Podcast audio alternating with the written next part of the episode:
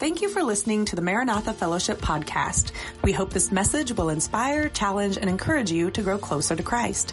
If you're in the Anchorage area, we invite you to be our guest during our morning Sunday worship service at 11 a.m. For directions, or if you would like more information about us, please visit akmaranatha.com.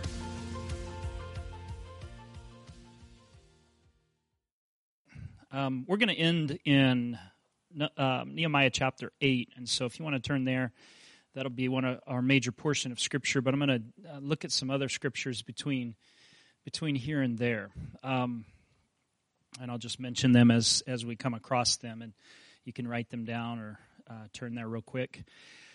But uh, isn't language and uh, an interesting thing? I don't know if you think about this much because we, we kind of take it for granted that when we talk to people, um, you know, if we're in the same same culture and have the same language, we talk to people, we expect that there's going to become some kind of mutual understanding that happens between uh, between the two of us, and we have these um, words that are little carriers of meaning, and we can communicate really deep thoughts and express our inmost thoughts. And sometimes when that happens, there's a little bit of miscommunication. I, I know that's the case because sometimes I'll preach a message and uh, somebody will come up to me afterwards and say, "Well, you said you were saying this," and I was like, "Well, that was not what I intended." And so I know there's some difficulty that goes with language, and and let me suggest to you an analogy that came to me recently. Have you ever? I don't know if you've ever thrown a baseball or a softball to somebody or, or any kind of ball.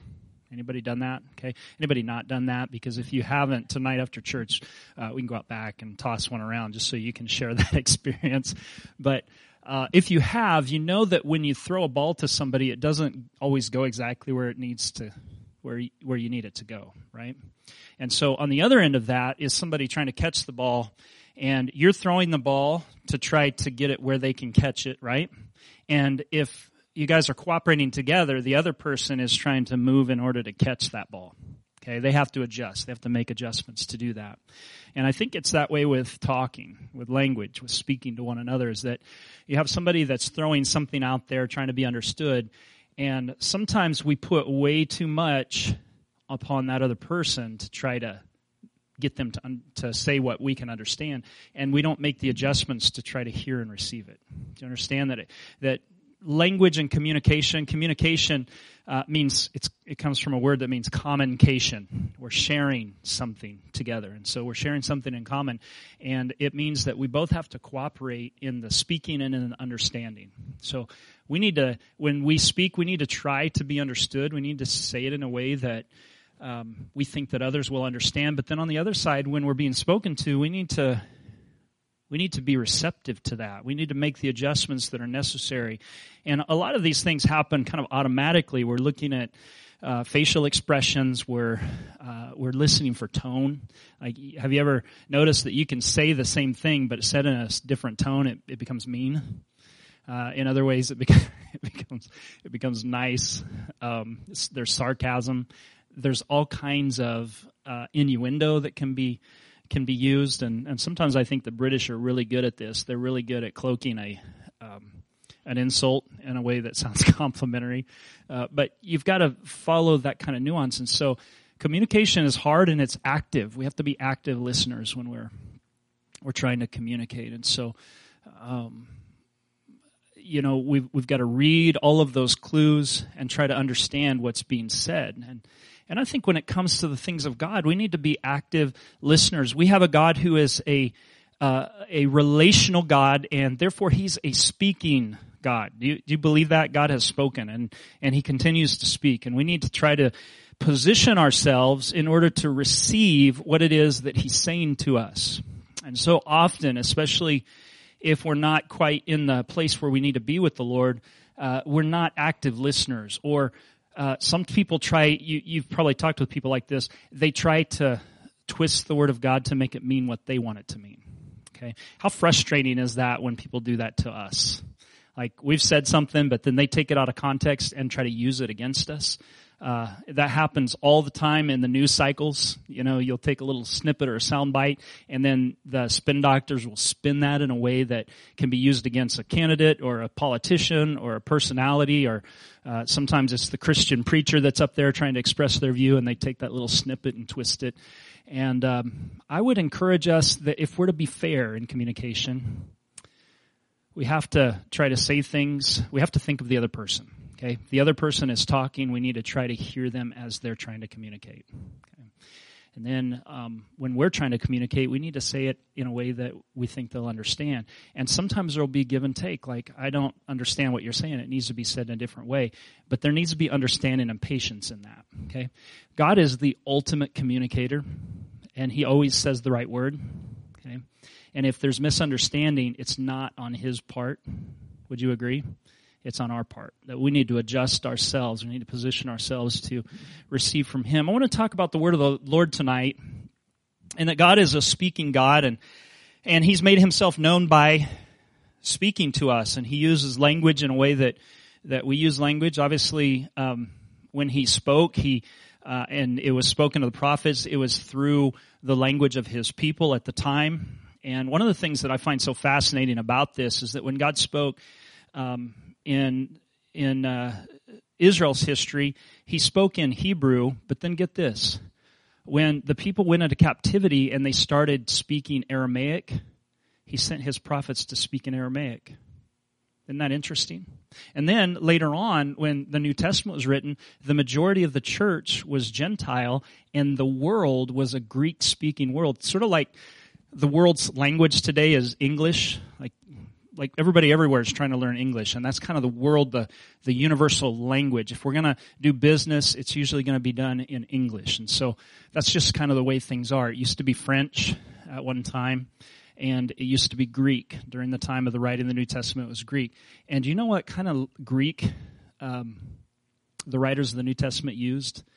Do you think it was the Greek of Plato and Aristotle and uh, the um, tragic and comic playwrights of classical Greek? No, it was the Greek of common everyday language. They thought at one time when they were doing Greek studies, they thought that maybe um, this was some kind of specialized vernacular that only the church used. And then what they found, they found, and this is just in the last 200 years, they found this pile of old documents written in Greek, and it was things like shopping lists. And what they discovered was that the Greek of the New Testament was called Koine or common Greek. And so what that tells us is that God, He wasn't trying to write in a fanciful way. Okay, um, He wasn't trying to be uh, elegant. He was trying to say things in a way that people can understand. And I think there's something really beautiful about that is that God is not trying in every way to hide himself the Bible does say he tries to hide himself from those who don't want to hear him. But when people have a hungry heart, God is not hiding from us.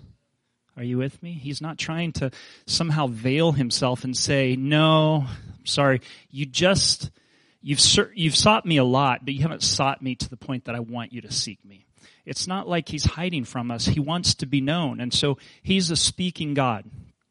All that to bring us into this uh, idea of God as a speaking God is a God who is a communicating God. And by speaking, you know, He created the world that we know. He spoke it into existence. Let there be light, and there was light. And then He uh, ordered through His voice the the different parts of creation. And um, you know, it's also by speaking to us that He creates in in humanity the kind of person that we become. And these really are kind of two different aspects of him speaking. And we should talk about the difference because when he he speaks to creation and he created the the universe it came into being because he decreed it. But when he recreates us through his word um, he he made something that was a little bit different that needs to be dealt with in a different way. Okay? So the creation let's just say the trees, the, the water, the sun, the moon. God spoke it and it cooperated, right? Okay.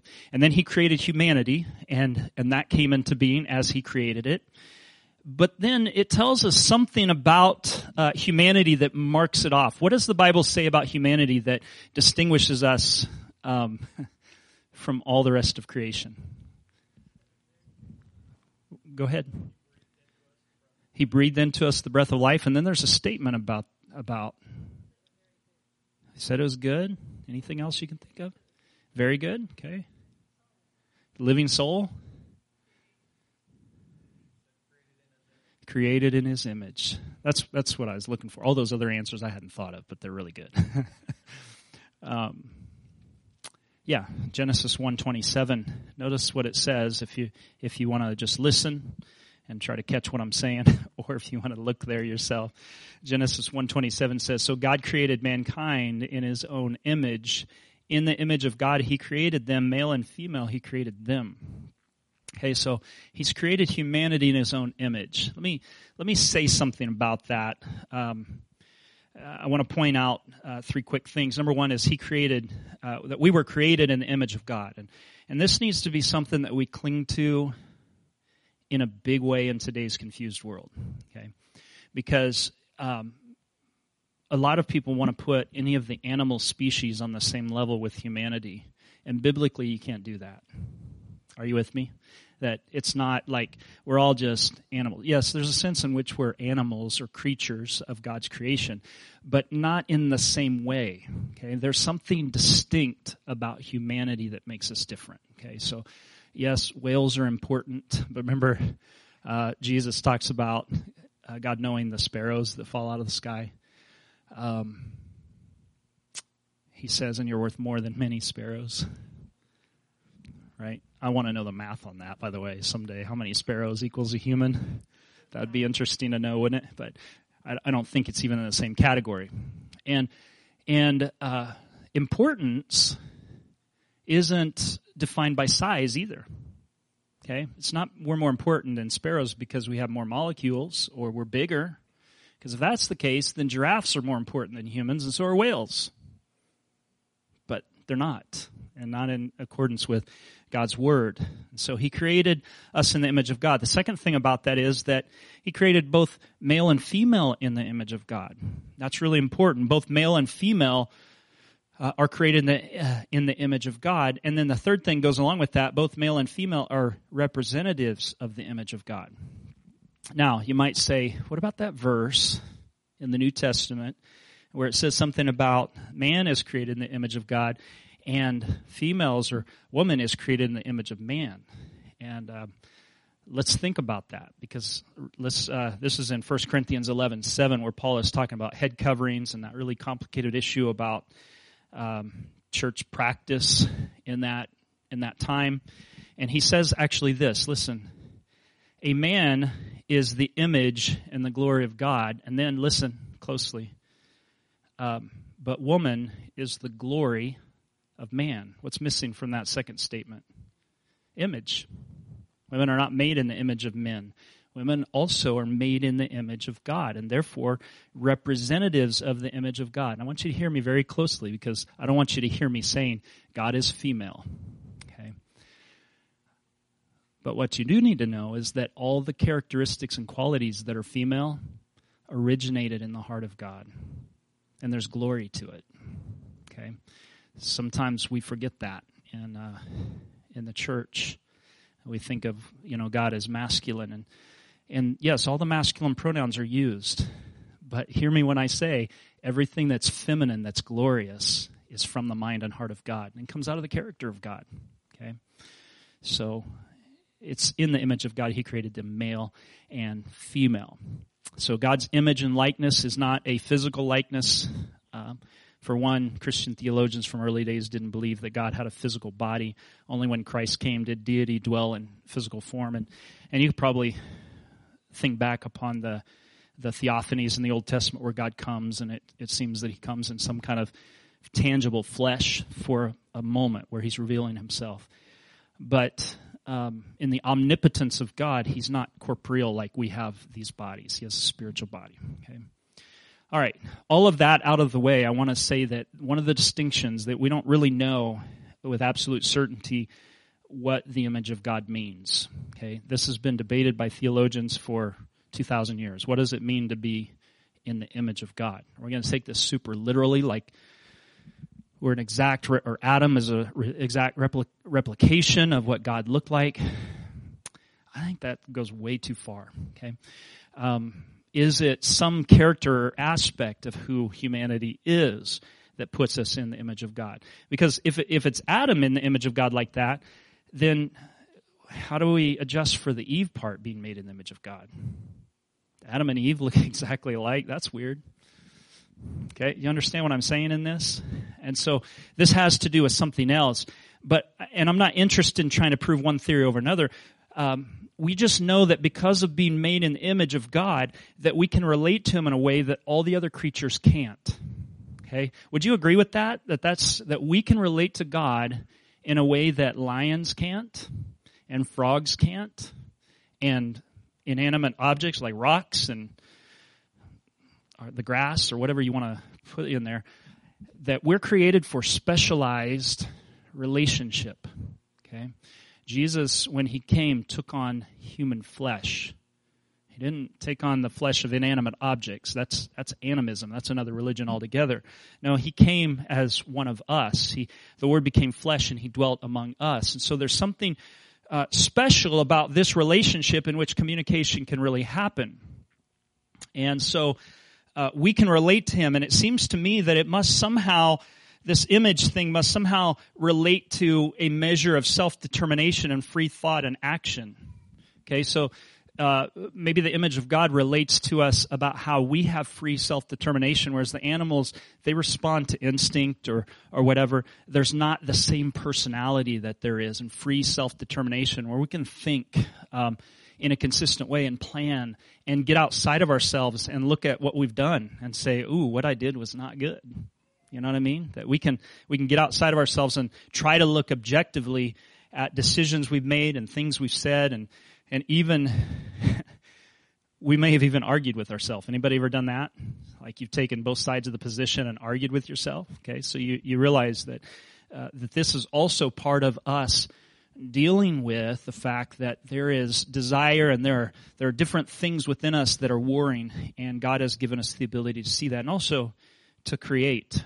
But that determ- self-determination and thought and action is within limits. Okay, I want to make make sure that's clear. Is that when we say um, that we have free will, it's not absolute freedom. You can't just you know do whatever. You know, without God's specific help, we can't defy gravity okay, or push a building over, or live to be a thousand years old, um, or learn to play Chopin and on the piano in a day. We can't do that, but we could learn to play Chopin really well if we took a lot of time to do it, and we can.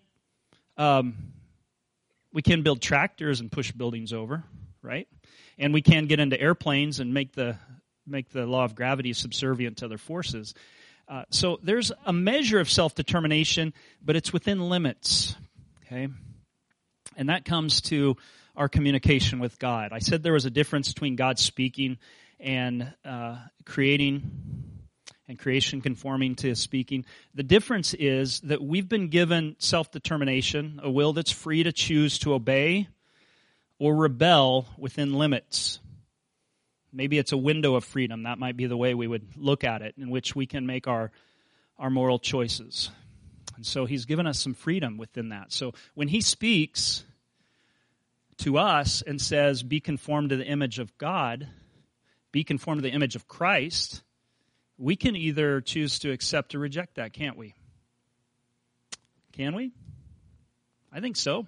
I think we have freedom to choose in that regard. He's given us what we need to do. He's told us how to be obedient, but then it seems that our freedom is God's self limitation. He's limiting himself and saying, I'm giving you the freedom so that we can operate within a relationship where we are we're in a real relationship, not just some kind of, you know, if you have this is this is weird, but it's coming.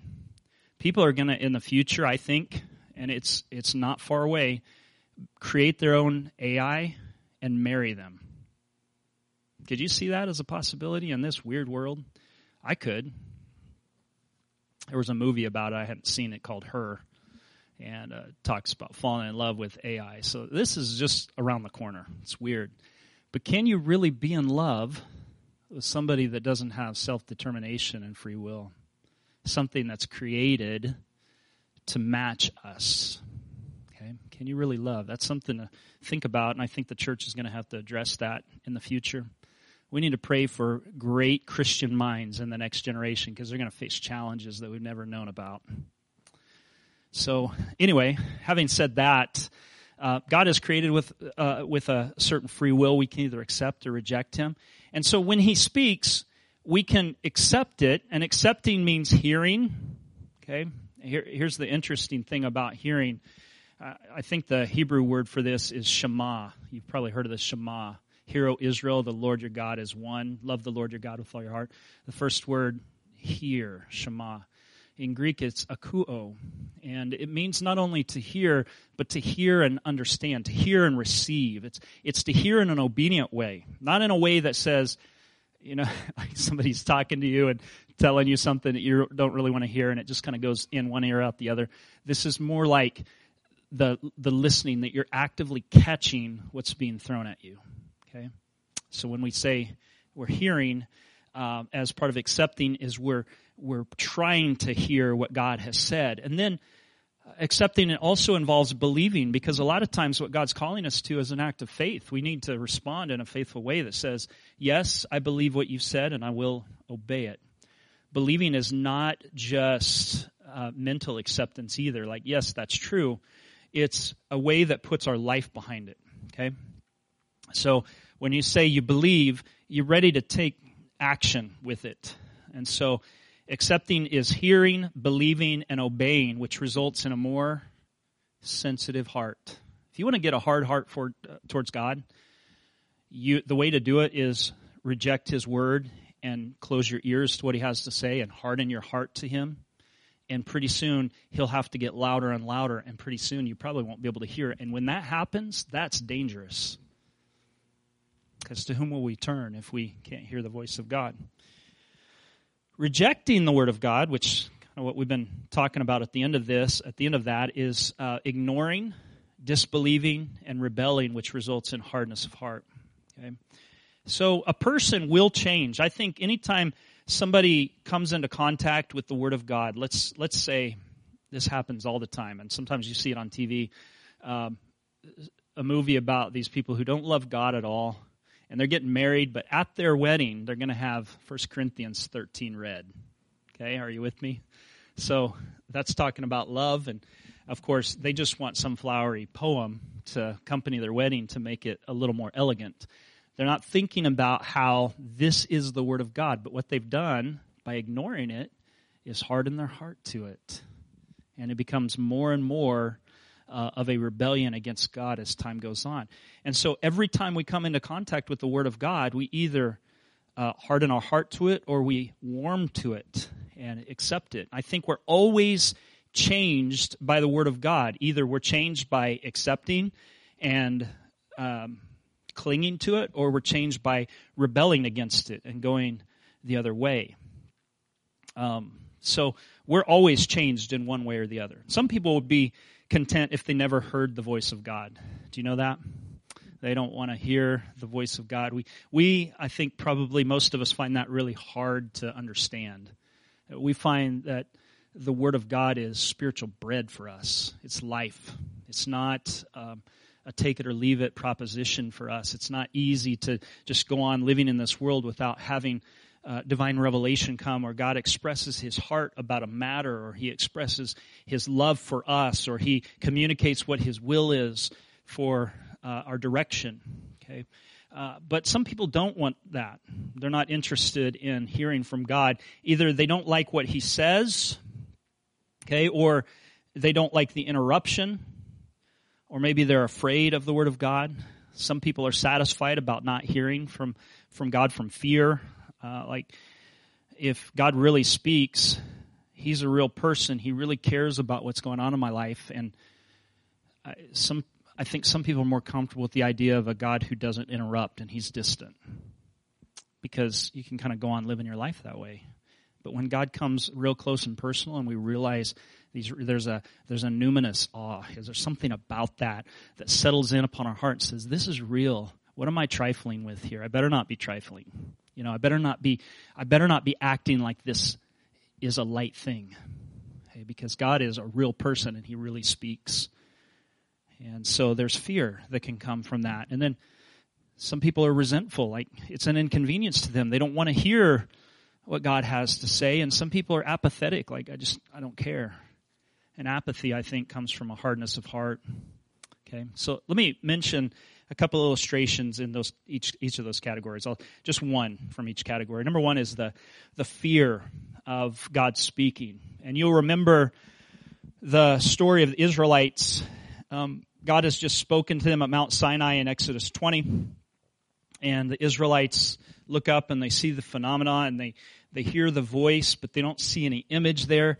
And Moses has kind of come down the mountain, and their response is sad because you'll hear later on some you'll hear in just a moment something else. But this Exodus 20 verse 18 and 19 when the people saw the thunder and the lightning and heard the trumpet and saw the mountain in smoke they trembled with fear. They stayed at a distance and they said to Moses speak to us yourself and we will listen but do not have God speak to us or we will die. Okay? Is that good or bad? Good or bad? What do you think I, I think the reverence is good. So let's get that one out of the way. What's the bad part about it? They didn't want to hear God for themselves. Anybody else? They don't want to be in that close of relationship. They want an intermediary. Would you, you see that? And that's fine when it when Jesus is the intermediary. But when we start to produce intermediaries and, and these tend to multiply, like you can see this in some religions is that first it's like the priest and then it's this series of saints and angels and in order to get to god you got to go through a whole chain of intermediaries in order to talk to him and that was never the way he intended it because he wants to have a relationship with us all. He didn't he didn't make us as some kind of we got to go down some kind of chain of command to get to you. Uh, I'm, telling you right now, my Protestant bones are, are, are joyful right now in hearing this message because man, we don't have to go through another intermediary except Jesus, the one who is both God and man. He's the perfect one to stand there as our intermediary. Okay, but they didn't want to do that. Do you remember Moses when uh, he was he was having a little bit of a hard time in ministry, and his father-in-law, who was not necessarily like a super godly guy, said, "Moses, you're going to die if you keep doing this. You need help." So he cries out to the Lord, and the Lord says, I want you to appoint 70 elders, and I'm going to take from the spirit that's on you, and I'm going to put it upon them. Do you remember that? And so this occasion was set up. There's actually 72 of them. They were going to represent the tribes of Israel. There were 72 of them. Two of them stayed back in their tents, but the other 70 gather. And God pours out his spirit upon them. And what do they do? They prophesy.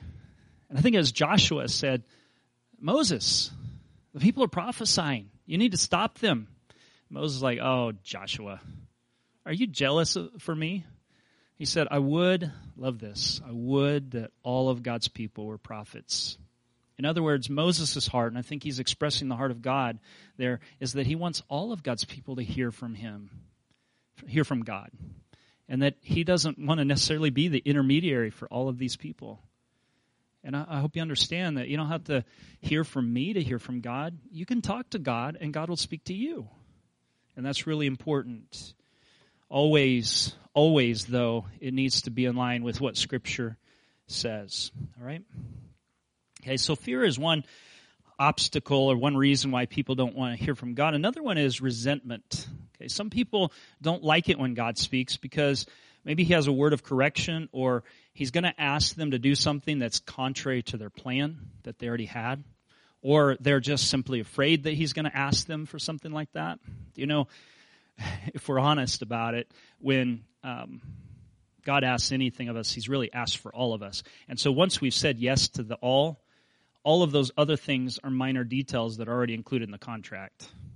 Do you know what I mean by that? They've already signed the contract that said, I belong to you. So now, if he asks you to move to Toledo as a missionary, you got to do that because it's already in the contract. Are you with me? You've already said yes to God. I hope to God that all of you get to stay in Anchorage and be a part of Maranatha. But but I'm I'm just saying that that when He calls, um, He may He may He may speak to us in a way that we may not be excited about. And so, for that reason, a lot of people are resentful uh, of God's voice. Remember, even in Scripture, in the New Testament, Paul writes to the Thessalonian church and he says, among a list of little commands, he says, despise not prophesying. Okay, when prophecy comes, you need to not despise it. But then he gives some practical advice. He says, cling to the good and flee from the appearance of evil. That doesn't mean flee from everything that looks like it might be sin. It's saying when prophecy comes, distinguish. Okay, because you may have to eat the meat and spit out the bones in, return, in terms of that. The story revol- uh, regarding resentment is the story of a, a little known prophet named Micaiah. And if you know about Israel's, uh, during Micaiah's time, Israel was divided and actually the term Israel is confusing because it's really the people of God because Israel is the northern kingdom and they're led by Ahab. And the southern kingdom's Judah and it's led by Jehoshaphat. And Ahab, who you know, married to Jezebel and Baal worship and Elijah and all of that. Elijah's not the only prophet in that day, even though he thought he was. There was another guy named Micaiah who was prophesying, and um, somehow Ahab gets Jehoshaphat to decide to go to war with him, and they're going to go to war with a certain country. And Ahab's got an entourage of false prophets that follow him around and tell him whatever he wants to hear. Okay, remember that? 400 false prophets. I don't know what the magic 400 is all about, but 400 false prophets, and they tell him everything that he wants to hear. And Jehoshaphat, he does this two times, two, two separate times. He says, Is there not a prophet of the Lord in Israel that we can inquire of? And, and Ahab says one of those things that I, it just shows me that humans haven't changed. He says, Yes, but I hate him because he always prophesies negative about me. In other words, I don't want to hear what he has to say because I'm not going to like it. Okay, so Jehoshaphat says, Well, let's bring him in. So the time comes where he's to prophesy, and one of the prophets uh, and, maybe I should just read that. There's still one prophet uh, through whom we can inquire of the Lord, but I hate him because he never prophesies anything good about me, but always bad. He's Micaiah, the son of Imlah. The king should not say such a thing, Jehoshaphat says. Like, you don't get to pick your prophets based on whether they say good things about you or not. Okay? That's, that's one of the lessons in that. Um, but he's resentful. He's resentful towards uh, Micaiah, but Micaiah prophesies. First, he prophesies what tone must have been taken sarcastically because it sounds like he says to Ahab, You should go to war, God will give you victory. But the tone must have been bad because Ahab goes, Why are you doing that? Why are you saying it? Why are you lying to me like that? I know what you're about. So I think I think uh, Micaiah used a little bit of sarcasm, and his tone was apparent. And so Ahab goes, "Why don't you prophesy what the Lord has really said?" And I think the undertone is you don't want to know. You can't handle the truth, right? That's what, what it's about. And so he does, and one of the guys of the 400 goes over and slaps him on the face and says, When did the Spirit of the Lord leave me and go to you? Well, Ahab refused to listen to Micaiah, and exactly what he prophesied happened. If you know the story, you know that he prophesied that Ahab would die on the battlefield. And Ahab said to Jehoshaphat, I don't know what's going on with Jehoshaphat that he would do this, but he said, You dress up, Ahab said to Jehoshaphat, You dress up like a king, and I'm going to disguise myself. So he's thinking he can confuse the Lord. And, oh, there's a king out there, and God can't tell which is which, right? It's hilarious. And it says, the Bible makes it clear some random guy shoots some random arrow in the air, and it happens to find a spot where there's a gap in Ahab's armor and uh, uh, armor, and he gets the mortal wound. So it shows you can't you can't pull one over on God. If you end up resenting His word, you're the one who pays. If we do battle against God, we always lose. Okay, this is like this is like one of those uh, those logical traps here. It's that even if you win against God and get your way, you lose because He's going to do what's best. And if you, you, you might as well just surrender, lay down your weapons. Then we see apathy in the days of Amos, where people just didn't care about the things of the Lord. And uh, that would be the third one. Is a lot of people they just don't care about the things of God, and there's other things more important in life. They're busy uh, with their own leisure or their own fun, And so the Word of God begins to move down the priority list. And you can see that um, there are consequences of that. In Amos's day, God said to uh, the people that um, because you've despised the word of the Lord, days are coming when you'll not be able to find it. And I want to talk more about that in just a second. Okay, so these are the same reasons fear, resentment, apathy are the same reasons why people neglect the word of God today. And uh, the sad part is, is that there are consequences to it. The Bible says in Proverbs 29, 18, where there is no revelation. Revelation is God revealing himself through language. Okay? Where there's no revelation, the people, um, the people cast off restraint. Okay, the cast off restraint. This is the same root word that happens in Exodus 32 when Moses comes down the mountain and sees the people dancing around the golden calf. And it says there they the people were dancing wildly or they'd cast off restraint, the same Hebrew word right there. So why? Because they hadn't yet received the law of the Lord. Okay, the law was coming down the mountain as they were doing that. Okay, so people cast off restraint where there's no prophetic revelation, where God hasn't, not that God hasn't spoken, where people haven't received it or welcomed it, or the voice has been silenced, then people cast off restraint. And often the Word of God is neglected. Can we really live without the voice of God? And what will happen? I want to just quickly go through a, a, survey of a few events. The first is the fall. The fall, would you agree with me? The fall is the result of not listening to God's word. Okay? I mean, that's plain, isn't it? Like, don't eat from the tree. Why the tree? I have a theory on that, that it didn't matter which tree it was. God could have arbitrarily picked a tree that was right in the center of the garden just because it was there. The tree wasn't magical, the tree was an escape hatch for free will. That's all that I see that as. It's not like the, the tree was a poison fruit, like you eat that and you're going to die. It's that God said, don't do that. And suddenly, I don't think even the first sin was that, this is, this is the Luke interpretation, so take it with a grain of salt. But I don't think the first sin was the eating of the fruit. I think it was when they disbelieved God's word. And I think unbelief precedes wrong action. Okay? And so they disbelieved, and then they ate the fruit. The consequence was there. Okay, so there was separation from God. They began living with conditions that were below God's best. And I think in terms of judgment, there's both active and passive judgment. Active judgment is when God says, I'm coming after you. Passive judgment is when God lets us have the consequences of our choices. And he withdraws his hand of protection. And both of those are pretty scary. Active and passive judgments can take place. There's personal suffering. Remember um, to Eve, how many ladies uh, you think of this when you're giving birth? When it says you'll have you'll have your children in pain. Okay, that was the consequence of fallenness.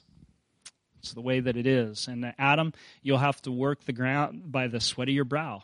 Work is work was part of creation already, but it became really, really hard after the fall.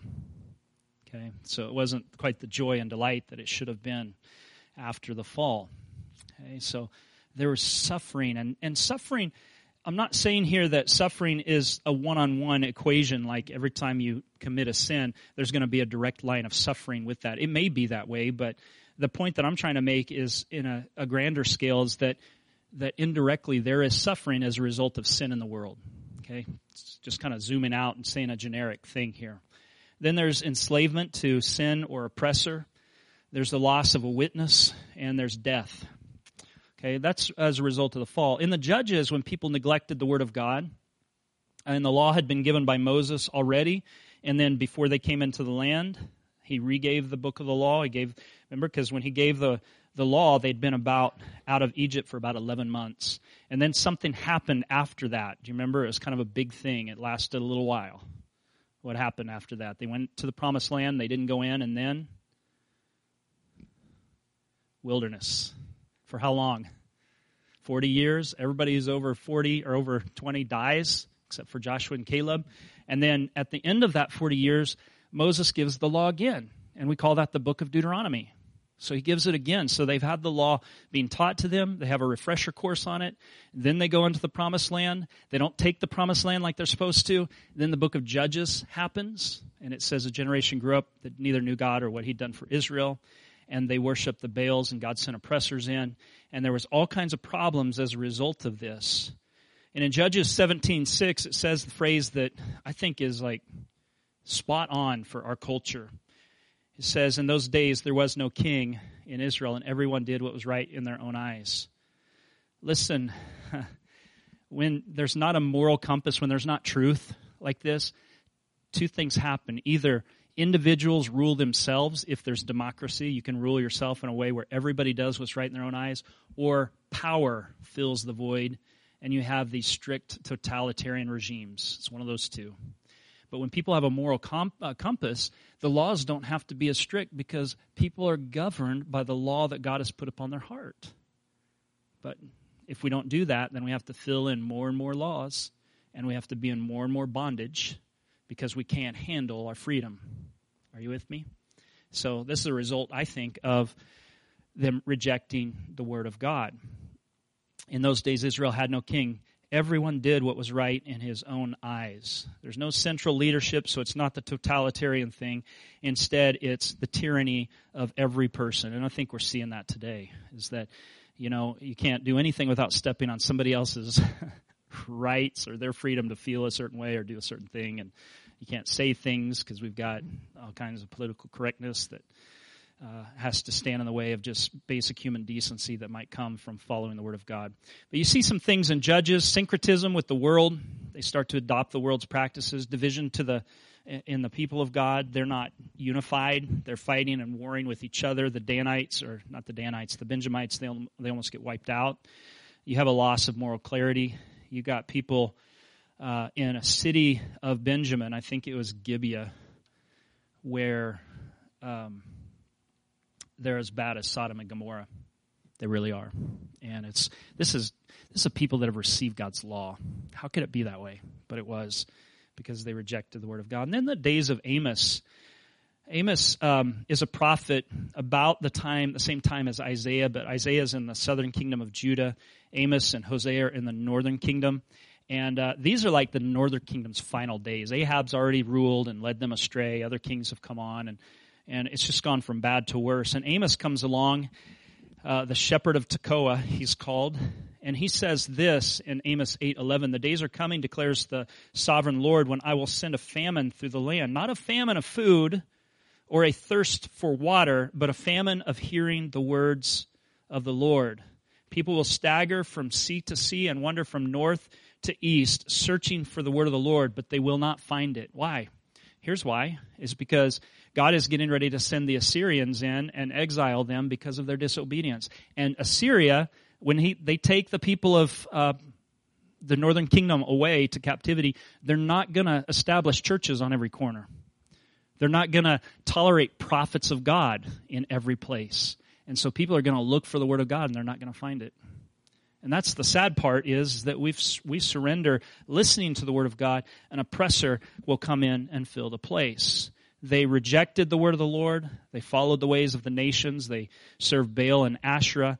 Their prosperity um, would quickly be removed. You know, the northern kingdom, when Amos is prophesying um, prosperity wise, they're doing great.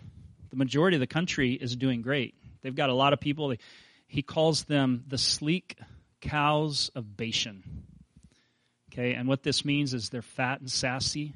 They love their food, they love their drink, they love to party. They're having it pretty good. But they don't know the judgment of God's right around the corner. Okay, and so they're getting ready to see something is going to change, and it does in a moment. Assyria, who they've kind of been flirting with a little bit, joining an alliance, comes in and sacks the city of Samaria and takes everybody captive, carries them away. Do they have the Word of God anymore? No. So their possession of the Word of God would cease. And then you have the days of Josiah. And this will uh, this will be the days later on in the kingdom of Judah, maybe about a hundred years after um, Samaria had fallen, 722 BC. We know that we know the year is 722 BC. Amos probably prophesies about 30 years before that and says the, there's going to come a time when you can't you can't get enough to eat spiritually because you won't find the Word of God. It's, that's scary.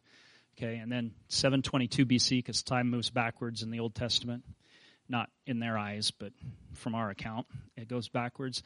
722, and then about 100 years later, Josiah is the king of Judah, and everything's been neglected. The the the dynasties that are actually Davidic dynasties have gone up and down in terms of their idol worship and returning to God. And uh, one king after another establishes idolatry. And actually, there's one king that is almost worse than any king in the north. Do you know his name? His name's Manasseh.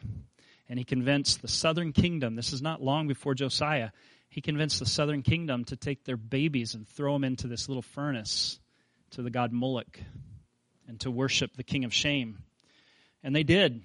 And God was angry with Judah. And so finally, Josiah is born, and he has a different, for some reason, he has a different approach, and he turns to God and he follows God. He's a young king. He starts at eight, and then I think when he's around 16, he starts to renovate the, uh, the temple and realize we've neglected the things of God, and he starts to tear down the altars that are built to false gods. And and uh, he starts to reinstitute tithing. People start tithing again. And you know what happens? Man, they start to see revival happen as, as monies are coming into the treasury. They start to push those monies back out and say, hey, let's, let's spend this on renovating the temple. And they start to renovate the temple and they realize that it's been neglected. And they get into this closet and they find the book of the law there and they start to read it. And as they read it, um, somebody reads this for Josiah and he begins to weep. We've neglected the word of the Lord. We thought we were doing okay. Yeah, my life is going in the right direction, but look at all the requirements that the Lord had for me that I've neglected. Look at the ways that He's wanted us to live as His people and have turned away from that.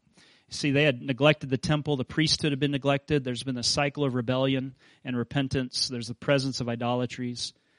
And when Josiah comes along, remember he has the book of the law read, and then he goes to uh, um, has somebody go to Huldah, the prophetess, and say, "What are we to do about this?" And she, they put on sackcloth and ashes, and they repented, and the Lord forgave them. He said to Josiah, "The fall will not happen during your lifetime. Okay, you'll go down to your grave, you'll be buried with your fathers, but then after that, I will punish this people because they're going to turn away." And so this is what happens. Josiah passes on, another king rises up, and a couple more. And then um, God sends the Babylonians. This is time during the time of Jeremiah the prophet. And Jeremiah prophesies.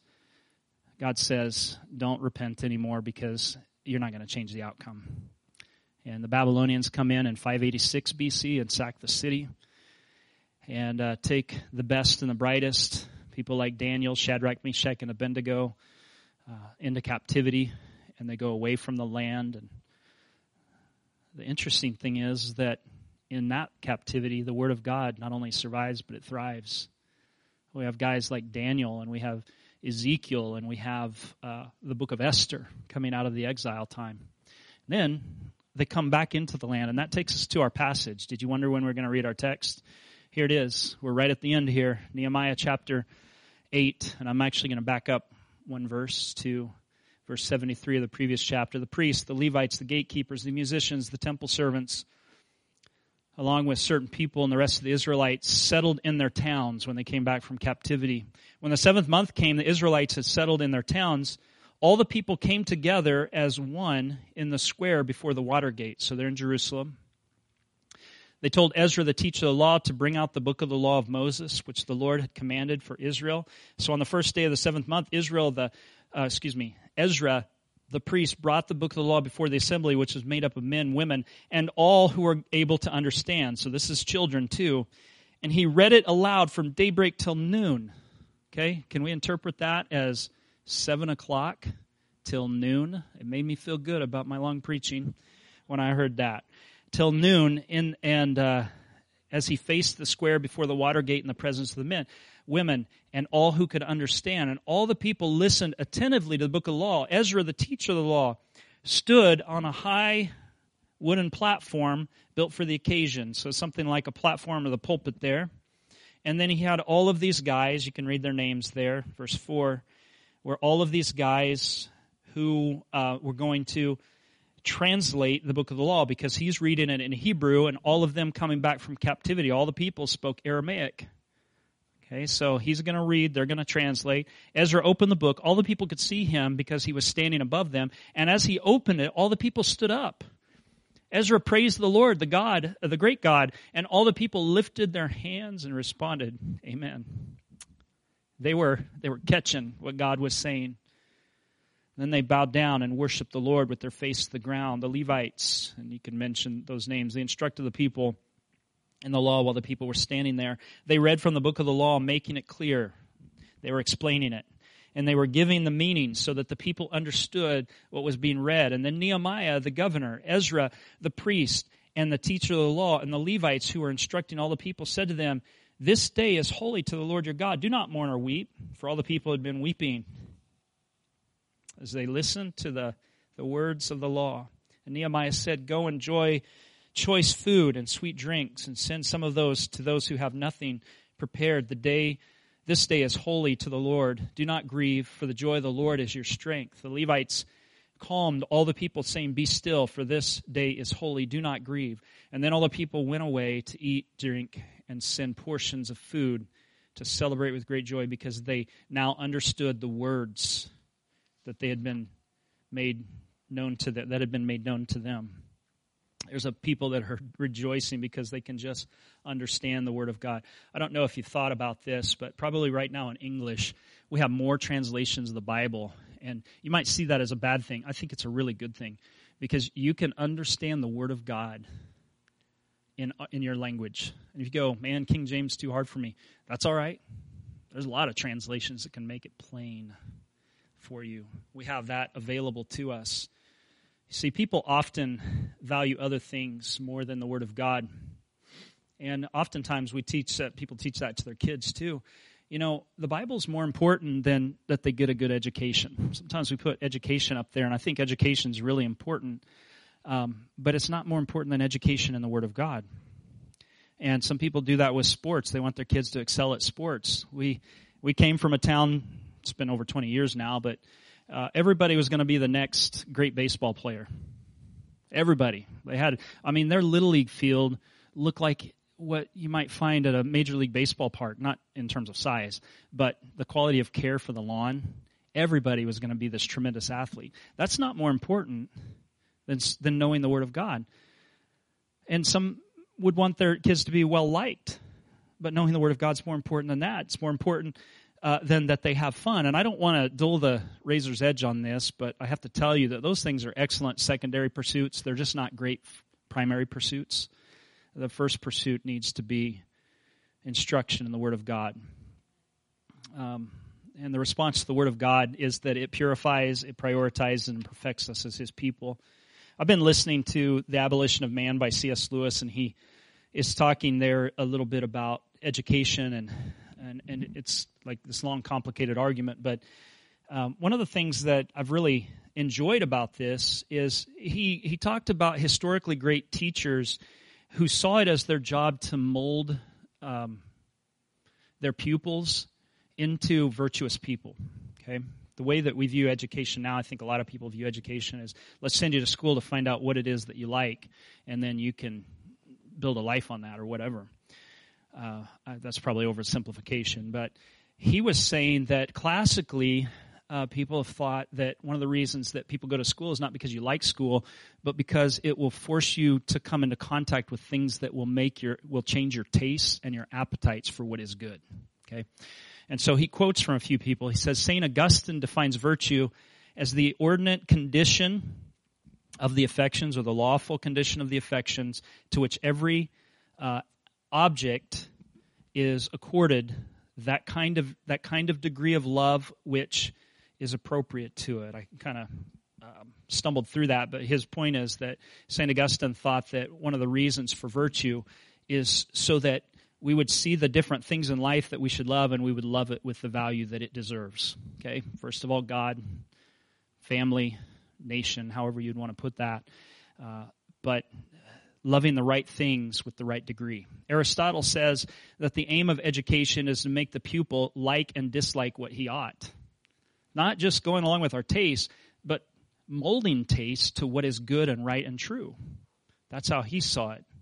Plato, uh, before him, who was also Aristotle's teacher, uh, he said the little animals, he's talking about pupils. Apparently, they don't get their personhood in Plato's way of thinking till later on, but he calls the little animals will not at first have the right responses. It must be trained to feel pleasure, liking, disgust, and hatred at those things which really are pleasant, likable, and disgusting and hateful. In other words, that appetites have to be trained. I don't know if you knew this, but uh, we have appetites, right? And they have to be disciplined to like the right kinds of things. Okay, I'm telling you from experience, I've said it before. I did not like church, but I should have liked church. And the fact that I didn't like church was was proof that there was something wrong with me as a kid. I, maybe I got too much TV. Maybe uh, my parents spoiled me a little bit with too much fun. Um, or they just didn't teach me that you go to church and whether you like it or don't like it right now, it's going to benefit you when you're older. And so they trained my appetite. Now I love church and I'm a pastor. How did that happen? So we likewise have to learn to love the good and hate the evil, and it doesn't come to us naturally. And so what God does is He speaks to us and He reveals to us what it is that we should like as people. We don't we're not as the judges, or we shouldn't be as the days of judges where everyone does what's right in their own eyes. We have to do what's right in the eyes of the Lord. And if our what's right in our eyes and what's right in God's eyes don't agree, He's spoken to us about that. And that voice commands us to conform. Okay? We don't get to just go on with the way that we are. We have to conform to what it is that He says we should like and love. Give me one or two minutes here and we'll be done. Uh, so, God is uh, our ultimate teacher of truth. Whenever you hear a sermon where there's truth, or listen to a song where there's truth, or hear from somebody, sometimes even unbelievers speak profound truths, that truth is God's truth, and it goes back to Him. He's the ultimate teacher of it, you know? And that doesn't validate everything everybody says. But where there's truth, it's God's truth. Okay? When it comes to the Word of God, I have to tell you that I didn't love the Word of God like I should as a kid. And, uh, when it first started to come alive for me, my mom had these books called, uh, I think it was called Arch Books or Archway Books. Which ones were those, Miss Evelyn? Do you remember the name of it? They had a golden spine on them and this little arch, like the St. Louis Arch on there. And they told the stories of the Bible in pictorial form. And I love those. I think it's probably one of the reasons I like to draw is because I remember seeing those stories come alive and it piqued my interest in the Word of God. And then um, from that point on, um, we had to memorize verses th- through my growing up. That wasn't always fun, but one of the things my mom did is she drew little pictures that helped to communicate that verse, and I would re- remember the verse that I was memorizing by the pictures that were along with the words that were there. And so I remember one um, verse had the word "be" in it, like "be," and she drew a little "b" on there and memorized that. And I was like, "Oh, this is kind of cool." And I memorized a lot of verses, and those things stuck with me. I didn't realize I hadn't thought about it in years. And when I came to know Christ at 17, the Bible came alive, and it seemed like all the verses that I had memorized when I was a little kid came flooding back in. Okay? Somehow that had happened, and I think it's that His word, will not return void. it gets in you, it gets in your DNA, it becomes a part of you, and when you come alive in Christ, it's like it comes alive with, with that. And then I want to tell you something that uh, part of my job is the study, and I, I think I study hard. And I want to tell you, I've not found the Bible boring at all. I've, it's come alive for me even more. Like, there's some really boring commentaries on the Bible out there, and I read them, but the Bible is just alive and powerful. And I just love it more and more all the time when you start to see the depth that's there. I don't mean that we have like 15 different interpretations. I mean, when you see the depth of significance to all of this, and when you start to understand the backgrounds and, and different um, well, a deeper understanding of what is going on there comes alive, it, it makes a profound difference and it will transform us if we'll let it. We got a thousand different voices screaming at us. We need to listen. We need to catch what, what God is sending our way. Amen. Hey, thanks for your gracious attention tonight. I know it's hot in here. I'm hot anyway. This, I mean, temperature wise. All right, stand with me if you would.